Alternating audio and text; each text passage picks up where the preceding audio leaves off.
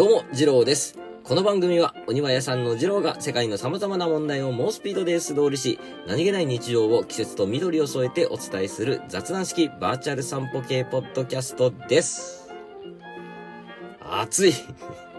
なんでこんな暑いんですかねもう12月にもなろうかっていうとこなんですけれども、もう日中はね、半袖でいけちゃうぐらい暑いんですよ。まあ、いっちゃいますよね。まあ、おかしなことになってはおりますけれども、皆様、いかがお過ごしでしょうか早速、暦の方参りたいと思います。節気が変わりまして、小説でございます。小さい雪と書いて小説でございますね。初行です。虹隠れて見えず。このような季節となってまいりました。虹はですね、えー空気中の水分に太陽の光が反射して現れる現象なんですけれども、えー、まあ、あ乾燥してきましたね、と いうことでございます。えー虹が発生する条件が整わなくなってきた頃ですね、と、まあ、こう申しておるわけでございます。とはいえね、えー全く出ないかというとですね、まあ、そうじゃなくてですね、この季節の雨はですね、こうパッと降ってこうさっと止む。うん、こういうのがこう特徴でございます。雨上がりの時なんかは虹は見えるんですけれども、夏なんかに比べるとね、太陽の光がちょっと弱いんですよね。つまり、虹が薄いんですね。え淡いと言いますか。ええー冬の虹という言葉がございます。えー冬の季語なんですけれども、俳句とかで使うね、えーなんですけれども、昔の人はですね、この季節に出る虹をですね、こう、短く儚いものとして、こう、風情を感じておったわけでございますね。大変美しい表現だと思います。虹隠れて見えずですね。はい。皆さんも、通勤通学、帰り道、散歩道、または見上げた空になど、あなたの周りの季節を探してみてください。なんか今の、綺麗じゃなかったですか？上上手。ね、ほらね。上手になってきてる。うん、うん。そんなジローはですね、ただいま、絶賛正月前、お庭お手入れラッシュでございます。もうね、目回っちゃいますよね。もう、ゲボ吐くほどですね、木切っとるわけでございますけれども。まあね、えー、お盆前、正月前に暇な植木屋は馬鹿にされるわけでございますよね。大変ありがたいことでございます。仕事があるってことはね。はい。まあ、頑張っていこうかなと思っております。今日はですね、えー、どんな話するかと言いますとですね、100%自分語り会でございます。どこに需要があるかと思うんですけれどもね、二郎の音楽史についてちょっとお話ししていこうかなと思います。なんだよ、この庭とか関係ねえのかいっちゅう、ね、と、ね、なんかちょっと変わった方がいらっしゃいましたら、停止ボタンを押していただくことを、まあ、おすすめはしないんですけれども、押しても構いませんけれども、押す場合はですね、次回は必ず聞いていただければなと。はい。次回は、えー なんかそんな感じの季節とか、まあ、そんな話ししますから。今日、うん。停止ボタン押す方はね、うん。あのー、ちょっと余談なんですけども、なんかこう再生回数つうのはですね、なんか確か1分半かなんか再生されればカウントされるんでしたっけ？ねなんかそんなんじゃなかったでしたっけ？ねほら、もうほら、3分、もう4分になろうかと。ほら。やった。嘘ですよ。冗談です、冗談です、冗談です。はい。えまあ、えー、ジローの音楽史やっていこうと思います。興味がある方は、ぜひ、あの、聞いていただければ嬉しいかなと思います。それでは、庭を曲がれば人々の始まり始まり。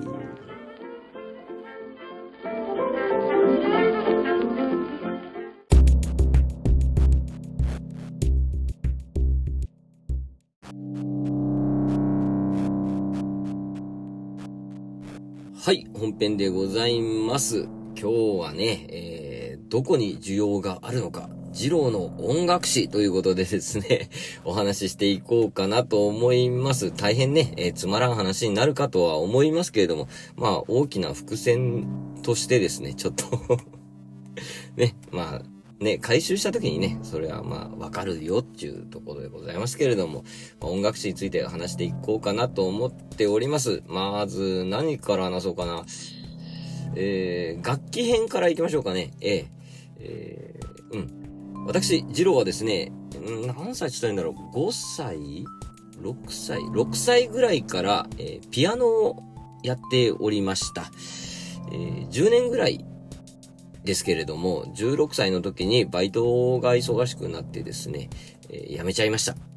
今は思ったらね、もったいなかったなとは思うんですけれども、まあ、あわけは後で話すんですけれども、私ですね、えー、いわゆる、まあ、ベートーベンとか、えー、ショパンとかですね、まあ、いわゆるこう、有名な曲とかは一切弾けません。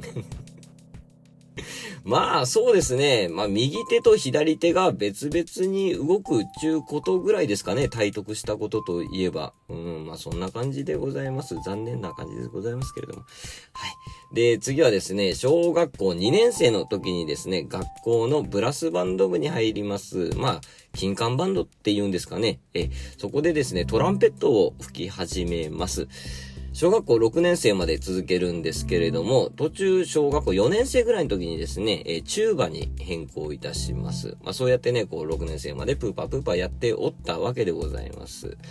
指は覚えとるんですけどもね、あ、最近ね、えっ、ー、と、アルトホルンを買いまして、ちょっと娘がね、アルトホルンを吹き始めたので、面白そうだなと思ってね、買ってみたんで、たまに吹いて遊んでます。はい。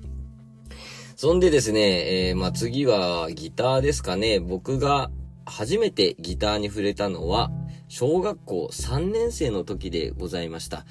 年が離れたいとこがおったんですけれども、そのいとこがね、エレキギター持ってたんですけれども、まあ、大学受験をせねばならんと。うん、で、が、家にこう、ギターがあったら、受験勉強の邪魔になってしまうということでですね、うちが預かることになります。そこで初めて触りましたね。え親父がね、え父上が、えー、ちょっとだけ弾けたんですよ。で、なんか得意げにね、なんかこう弾いてみたりするわけですよね。ちょろっとね。ああ、こうやって弾くのかって思ったのを覚えてます。こうね、いとこがね、結構離れておったんでね、僕と、まあ、一個下に弟がいるんですけれども、まあ、みんなお兄さんお姉さんばっかでね、なんでか知らんけどみんな楽器してたんですよ。ギターだったり、ベースだったり、ドラムもいましたね。あとはキーボードとか。なんかみんなね、楽器やってて、僕もギターを弾いたら、なんか仲間に入れてもらえるんじゃないかって、えー、思ったんですね。それが最初でした。うん、なんか、かっこいいからとか、モテたいとかは、まあ、後から来ましたね。うん。仲間に入れてもらえるかも、ちゅう思いが、まず最初にありましたね。はい。で、まあ、体がちっちゃかったもんで、まあ、親父もこう、ね、ギター欲しいって言われてですね、考えたんでしょうけどね。うん。まあ、小学校6年生の時に初めてギターを買ってもらいます。はい。まあ、それはそれは、うん、ギター楽しかったです。弾き倒しておりましたが、えー、一向に上手くなりませんでしたけどね。えー、習っていたピアノもですね、ギターを触り出してから、まあ、ピアノの先生にですね、なんかこうギターにつながるようなことが学びたいということでですね、まあ曲を教わるのをやめてですね、スケールというのを学び始めました。スケールってこう和音をこうジャーンって弾いた感じのこう和音をこうばらしたうん、ような感じなんですけれどもね。これもね、一向に覚えておりません。なんでかっていうとですね、ギターの楽譜って普通タブ譜って言ってですね、この6本の楽譜で示すんですけれども、やっぱピアノは五線譜ですよね。なのでね、ちょっとこう反映しづらいと言いますか、わかりにくいんですよね。うん、なので、まあ、あんまり覚えておりません。なんか感覚的になんかこんな感じだったなとかはあるんですけどね。うん、まあ残念な感じになっておりますけれども。えー、そんな感じで、まあ中学校の時はですね、まあ、ギターを弾いておったわけでございます。で、高校になりまして、まあ、気の合う仲間なんかが集まってね、えー、じゃあ、バンド組もうかっていうことになるんですけれども、集まったメンバーがですね、ギター、ギター、ギター、ベースなんですよね そうです。えっ、ー、と、圧倒的にですね、ドラムの人口が少ないんでございますね。うん、どうしようか、ちゅうことになったんですけれども、えー、もう、もう俺がやっちゃるわい、つうことでですね、ドラムを始めます。まあ、高校生中ことはですね、まあ、バイトもしておりましたので、えー、頑張ってね、パールのドラムセットとか買ったりいたしましたけれどもね、まあ、3年間ドラムを叩いておりました。がですね、まあ分かったことはですね、あ、俺ドラム下手なんだなっていうことぐらいですかね。はい。そんな感じでございます。まあ、細々とね、えー、ギターは弾いておったんですけれども、高校2年生ぐらいの時ですかね、バイト代貯めて、えー、高校の友達からですね、ギブソンの、ギブソンってところのですね、レスポールというギターを譲ってもらいます。いくらだったかな？覚えてないですけど、うん、それが、えー、僕の初ギブソンでございますね。えー、まあまあ、そんな感じでですね、まあ、ここも卒業して上京することになるんですけれども、まあこれも後ほどお話しするんですけれども、僕のギターのスタイルというのがですね、プレイスタイルと言いますか、が、エフェクターという機材を多用するスタイルでございます。まあ、え、簡単に言いますと、こう、エフェクターっていうのは、エレキギターの音色を変える機械のようなものでございますね。大きく分けて2種類ございます。マルチエフェクターとコンパクトエフェクターですね。ええ。マルチエフェクターはですね、まあその名の通りマルチな感じですね。結構僕1台あれば、えー、大概できますせっちゅうような感じですね。まあ優等生な子ですね。まあギター弾いておりますんでね、操作は足で行うんですけれども、スイッチがこう何個かありまして、こう、ね、え、いろんな音色をインプットと言いますか、えー、しまして、それをこうポンポンポンとこう呼び出すわけでございます。まあ1台あれば大概のことはできますよというのがマルチエフェクターです。一方ですね、このコンパクトエフェクター。サイズはいろいろあります。ポケットサイズからですね、うお、こんなリュックに入るかみたいな感じのサイズまであるんですけれども、まあ、僕、これしかできませんっていうような感じですかね。まあ、ほとんど1種類ですかね。1、2種類かな。でも、えー、一種類、これしかできませんけど、頑張りますみたいなのがコンパクトエフェクターですかね。僕はこのコンパクトエフェクターがとても好きでですね えー、もうそれはそれは、まあ、社会人になって、まあ、働いてお給料をいただくようになってからもですね、まあ、それはそれはたくさんのコンパクトエフェクターを集め始めます。と言いますのもですね、ギターのテクニックが、えー、ゼロなんですね。はい。なんと言いますかね、まあ、100点満点で言うとですね、テクニック度合いが、100点で、100点満点で言うと、まあ、ゼロなんですよね。うん。なので、もう、しゃあねえと。音色で勝負だっていうことでですね、コンパクトエフェクターを多用するスタイルになりました。それはそれはね、もう生活がままならないほど、エフェクター買いましたね。もうね、だいぶ処分してね、少なくなりましたけれども、それでもやっぱりね、今でも多い方だと思うんですよね。うん。大体ね、ギタリストさんつうのはこう、年を取るにつれてこう、研ぎ澄まされてこう、だんだん機材がね、少なくなっていったりするもんなんですけれどもね、えー、そんなことができないもんですから。テクニックがないもんで。なので、エフェクターは今でも、まあ、たくさん使っております。えー、もう言ってもいいかな。うんと、僕は上京してですね、ライブハウスで勤めて、まあ仕事してたんですけれども、渋谷のね、えー、サイクロンというライブハウスで勤め、あの、働いてた時にですね、ある一本のギターに一目惚れいたします。うわ、すげえかっこいいと思ってですね、えー、うんと、まあ、そのギタリストさんに、これなんてギターなんですか？とか、興味津々で聞いてたらですね、そのギタリストさんがちょっと、まあ、弾いてみるかみたいな感じで触らせてもらったりとかですね、してね、わ、これ欲しいってなったんですよね。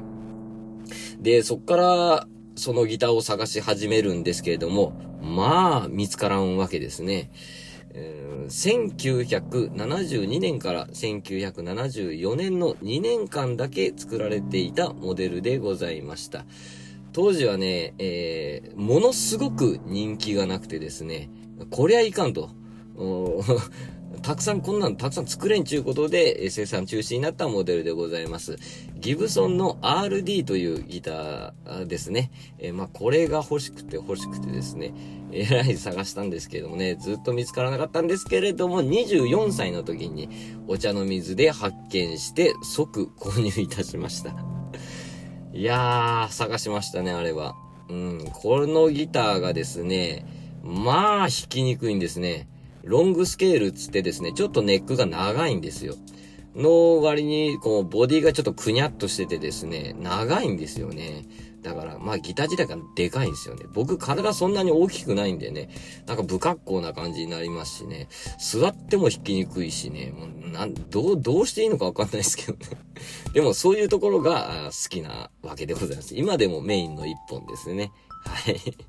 そんな感じですかね、楽器の遍歴。あとはまあ変な楽器、たくさん、うん、好きなんですけど、やりたい楽器がいっぱいあります。うん打楽器もね、好きですし、最近ね、いろいろやりたいなっていう欲は出てきております。バンジョーとかやってみたいですね。とか、えっ、ー、と、あれがやってみたいんですよ。ハーディーガーティーって知ってます？ちょっと変な楽器なんですけど、手回しギターみたいな感じですかね。どっちかって言ったらバイオリンとかに近いのかななんか変な楽器です。船みたいな形してて、こう、み右手でこう、ハンドルを回して、こう、で、左手はギターみたいな手をして、なんかまあ変な感じの楽器ですけど、ああいうのとかね、変な楽器やってみたいです、いろいろ。うん。まあ、こんな感じですかね、楽器遍歴といえば。ベースとかまあちょろっと弾いたり、まあ一本持ってますけれども、うん、こんな感じでございます。後半はですね、えー、ジローが聴いてきた音楽についてちょっとお話ししたいかなと思います。二郎の楽器遍歴でした。ありがとうございました。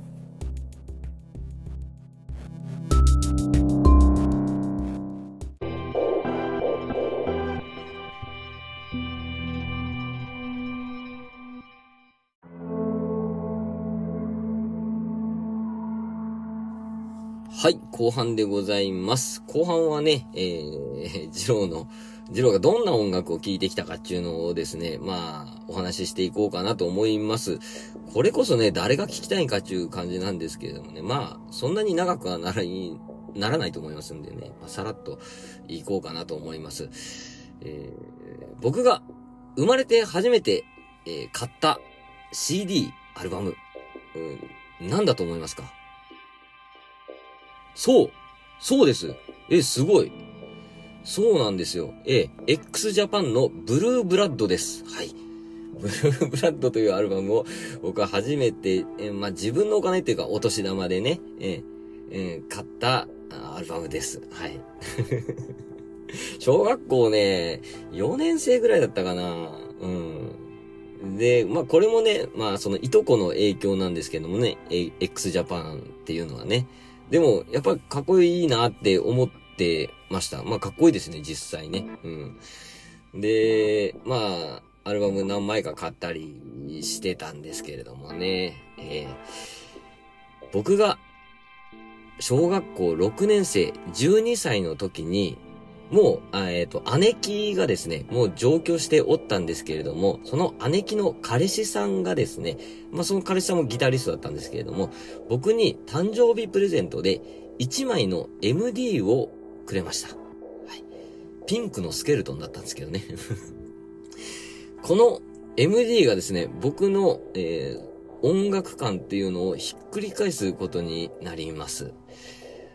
その MD にはですね、その彼氏さんが選んだ、あまあ、バンドさんとか、まあ、曲とかがね、オムニバスで入っていたんですけれども、まあ、それこそ洋楽、邦楽、ジャンル問わず、22曲ぐらい入ってたかな？うん、入っておったんですけれども、その中のね、一曲がですね、まあ、僕の、なんつったんだ度肝を抜くわけでございます。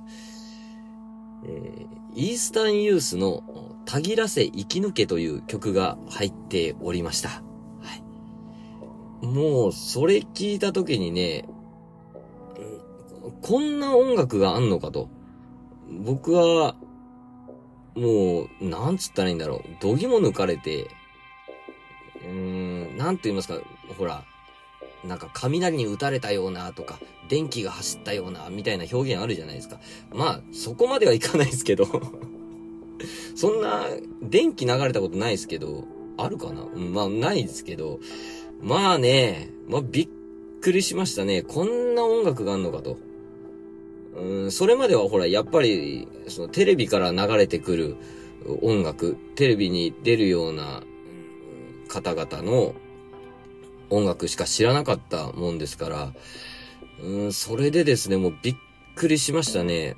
まあ、それからですね、その辺の音楽にハマっていくわけでございます。えー、っと、まあ、田舎のね、CD、まあ、ツタヤですけど ツタヤなんかには、イースタンユースなんか置いてないので、まあね、姉貴に電話して、イースタンユースのアルバムが欲しいって言ったらですね、もう、あの、彼氏さんもね、二人して喜んで、僕にね、いろんな音楽を教えてくれました。はい。いっぱいね、いっぱい MD に詰めて送ってくれたり、もうある時は CD くれたりとかね。いや、うん、それでですね、えー、インディーズマガジンとか、あの、本が毎月出てたんですけどもね、インディーズのバンドを集めて、で、一番最後にこのコンピレーションアルバムが、あの、ついてくるんですよ。で、いろんなバンドが聴けたりとかですね。まあそういうので、聞き倒しましたね。まあいわゆるこの札幌ハードコアといいますか、そのイースタンユースとかファウルとかブラッドサスティブッチャーズとかスラングとか、まあその辺もたくさん聞きましたし、ニューキーパイクスとか、まあまあその辺、まあいろいろ、うん、聞きましたね。えー高校生になってからとか、まあ中学校も、まあおりましたけど、まあみんなほら洋楽の方に行って、ね、洋楽ばっかり聴いてる時期とかあったとは思うんですけれども、まあそんな友達もいましたけどね。僕はなんでかね、日本人ばっかり聴いてましたね。まあもちろん、あの、洋楽も聴いたりはしましたけれども、なんとなく、やっぱり日本人でこんなすごい音楽をやってる人たちがおるっていうのが僕のこう探求心というか、ね、そういうのをこうくすぐりまして、もっともっと、うん、知りたい中のでですね、アンダーグラウンドの方にもう潜り続けていきます。それからですね。洋楽もね、え僕初めて買ったのは Smashing Pumpkins だったな。メランコリックと、なんだっけ、なんだっけ、終わらない悲しみじゃなくて、なんとかかんとかっていう2枚組のアルバムが僕が初めて買った洋楽のアルバムですけど、えー、まあまあそんなんとかですね。まあ、い、いわゆる、ね、有名どころもまあもちろん聞きましたけどもね、うん。なんかね、高校生の時に、え、やっぱ洋楽、洋楽しか聴かねえみたいなやつおったじゃないですか。おるじゃないですか、やっぱりね。え、日本のなんか聞くみたいなやつおったんですけどね、もう、おめえ、知ってんのかお前みたいな感じで、ちょっと喧嘩腰になったことありますけどね。日本もすごいバンドたくさんいるんだぞっていう、うん、気持ちはな、なんとなくありましたけどね。うん。というわけでですね、割と早い段階で、えっ、ー、と、地下に潜ってしまいまして、アンダーグラウンドの方に行ってしまいまして、まあ、そのせいちゅうわけじゃないんですけど、ギターのプレイにもね、そんな感じが出てしまいまして、えー、なんて言いますか、もう、めちゃくちゃやってバーン終わりみたいなのも好きでしたし、というわけで、あんまり技術は重視しなかったんですね。うまく弾きたいとかあんまなかったですね。とにかくなんか好きな音出したいみたいな、でかい音出したいっていうのが、うん、ありました。割とね、早い段階でその、かっこつけないかっこよさっていうのに気づいたんだなと、まあ今になってこう思うんですけどもね。うん。まあそんな感じでございます。まあ、うん、ずっとこんな感じですね、でも うん。だから、あんまりね、本当に音楽のこと知らないんですよ。だか例えばビートルズとか、うん、それこそこう地味編とか、うん、とか、まあそういうのはね、全く、わかんないんですよね。はい。なので、たくさん音楽もっと知っとけばよかったな、とも、うん、思うんですよ。今更ながらね。うん。まあ、こんな感じですかね。いっぱいいっぱい好きなバンドいますけども、あ、好きなね、レーベルが今度ね、あの、2days するんですよ。僕、好きなレーベルがあって、レスザン TV っていう、その日本のあのレーベルなんですけどもね、ハードコアのレーベルなんですけど、そのライブに行きたいなと思ってたんですけども、終わったかな？今やってるぐらいかなはい。えー、まあまあまあまあ、いろんなバンドを聴きましたね。ハードコアは。ユージーマンとかね、あとは、ボリュームディーラーズとか、あとは、ナートとか、 Struggle for Pride とか、 Breakfast とか、 Fuck on the Beach とか、 Rise from the Dead とか、まあまあまあ、なんかがね、いろんな、サスピリアとか好きでしたけどね、大阪のバンドですね、これね。えー、まあ、ね、えー、好きなバンドいっぱいいますけどね、今でも続いてるバンド、あ、アイドルパンチ好きだったな。まあ えー、結構ね、あの日本のバンド好きでしたっていうことです。はい。で、まあ今でもこんな感じです。以上、ジローの、うん、なんつったらいいんだっけ、ジローが聴いてきた音楽 でした。ありがとうございました。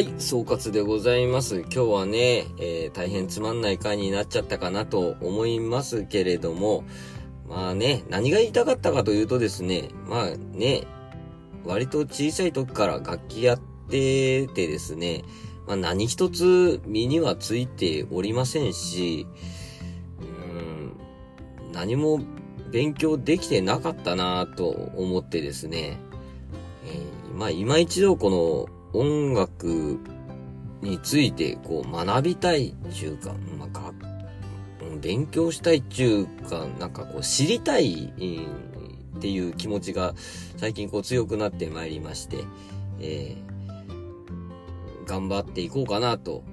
何を？っていうところなんですけどね。うん。まあ、たくさんのことをこう吸収したいなと思っておるところでございますっていうのをね、こう言いたかったんでございます。はい。ねえ、本当に何も身になってないのでね、半端に生きてきましたんでね、ちょっとこうね、背筋をこう正してですね、今一度音楽と向き合おうかなと思っておる所存でございます。うん。熊さんが、あの、また楽しい企画を作ってくれまして、くださいまして。はい。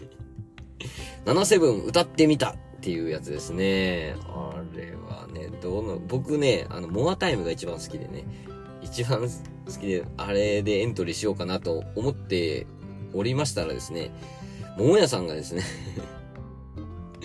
Keep Me To 歌ってみようぜみたいな感じで、えーやっておってですね、僕もなんかこうね、やろうぜっていうお声をかけていただいてですね、スタジオ空いてたら行ってみようかなと思うんですけどね。あの、ギター弾けるかな？大丈夫かな？あの、何ですか？ツイキャスしながら、音流しながらとか全然わかんないんで、ちょっと。ツイキャスね、前一回やったことあるんですけどね、カラオケのやつを。全然ちょっと使い方よくわかってなくて。うん、だから、まあ、ギター弾きながらやろうかなと思うんですけどね。まだ全然コード解析も全然できておらず、はい。どうなりますやらでございます。まあ、ね、楽しい企画を次々と作り出してくれてですね、熊さんありがとうございます。本当に。やってみます。はい。えー、長くなっちゃいましたね、今日もね。えー、まあ、この辺にしておきましょうかね。えー、ご意見、ご感想等ございましたら、ご指摘等ございましたらですね、えーお便りフォームからでもいいですし、えー、番組のツイッターアカウントまで DM いただくか、ハッシュタグ、ボガレバでつぶやいていただければ、ジロー飛んでまいりますので、よろしくお願いいたします。番組と合わせてフォローしていただければ嬉しいです。また、評価お待ちしております。ね。評価、なかなかつかないもんですね。月、つか、なんか、しづらいですかね、僕ね。昔からね、なんかね、変なオーラ出てるって言われるんですよ。変なオーラ出てますかね？出てるか？出てないか？どっちだ？どっちかまあいいんですけどね、そんなの。はい。まあ 今日はこの辺でおいとまいたします。最後までお聴きくださり、ありがとうございました。ジローでした。またいつか。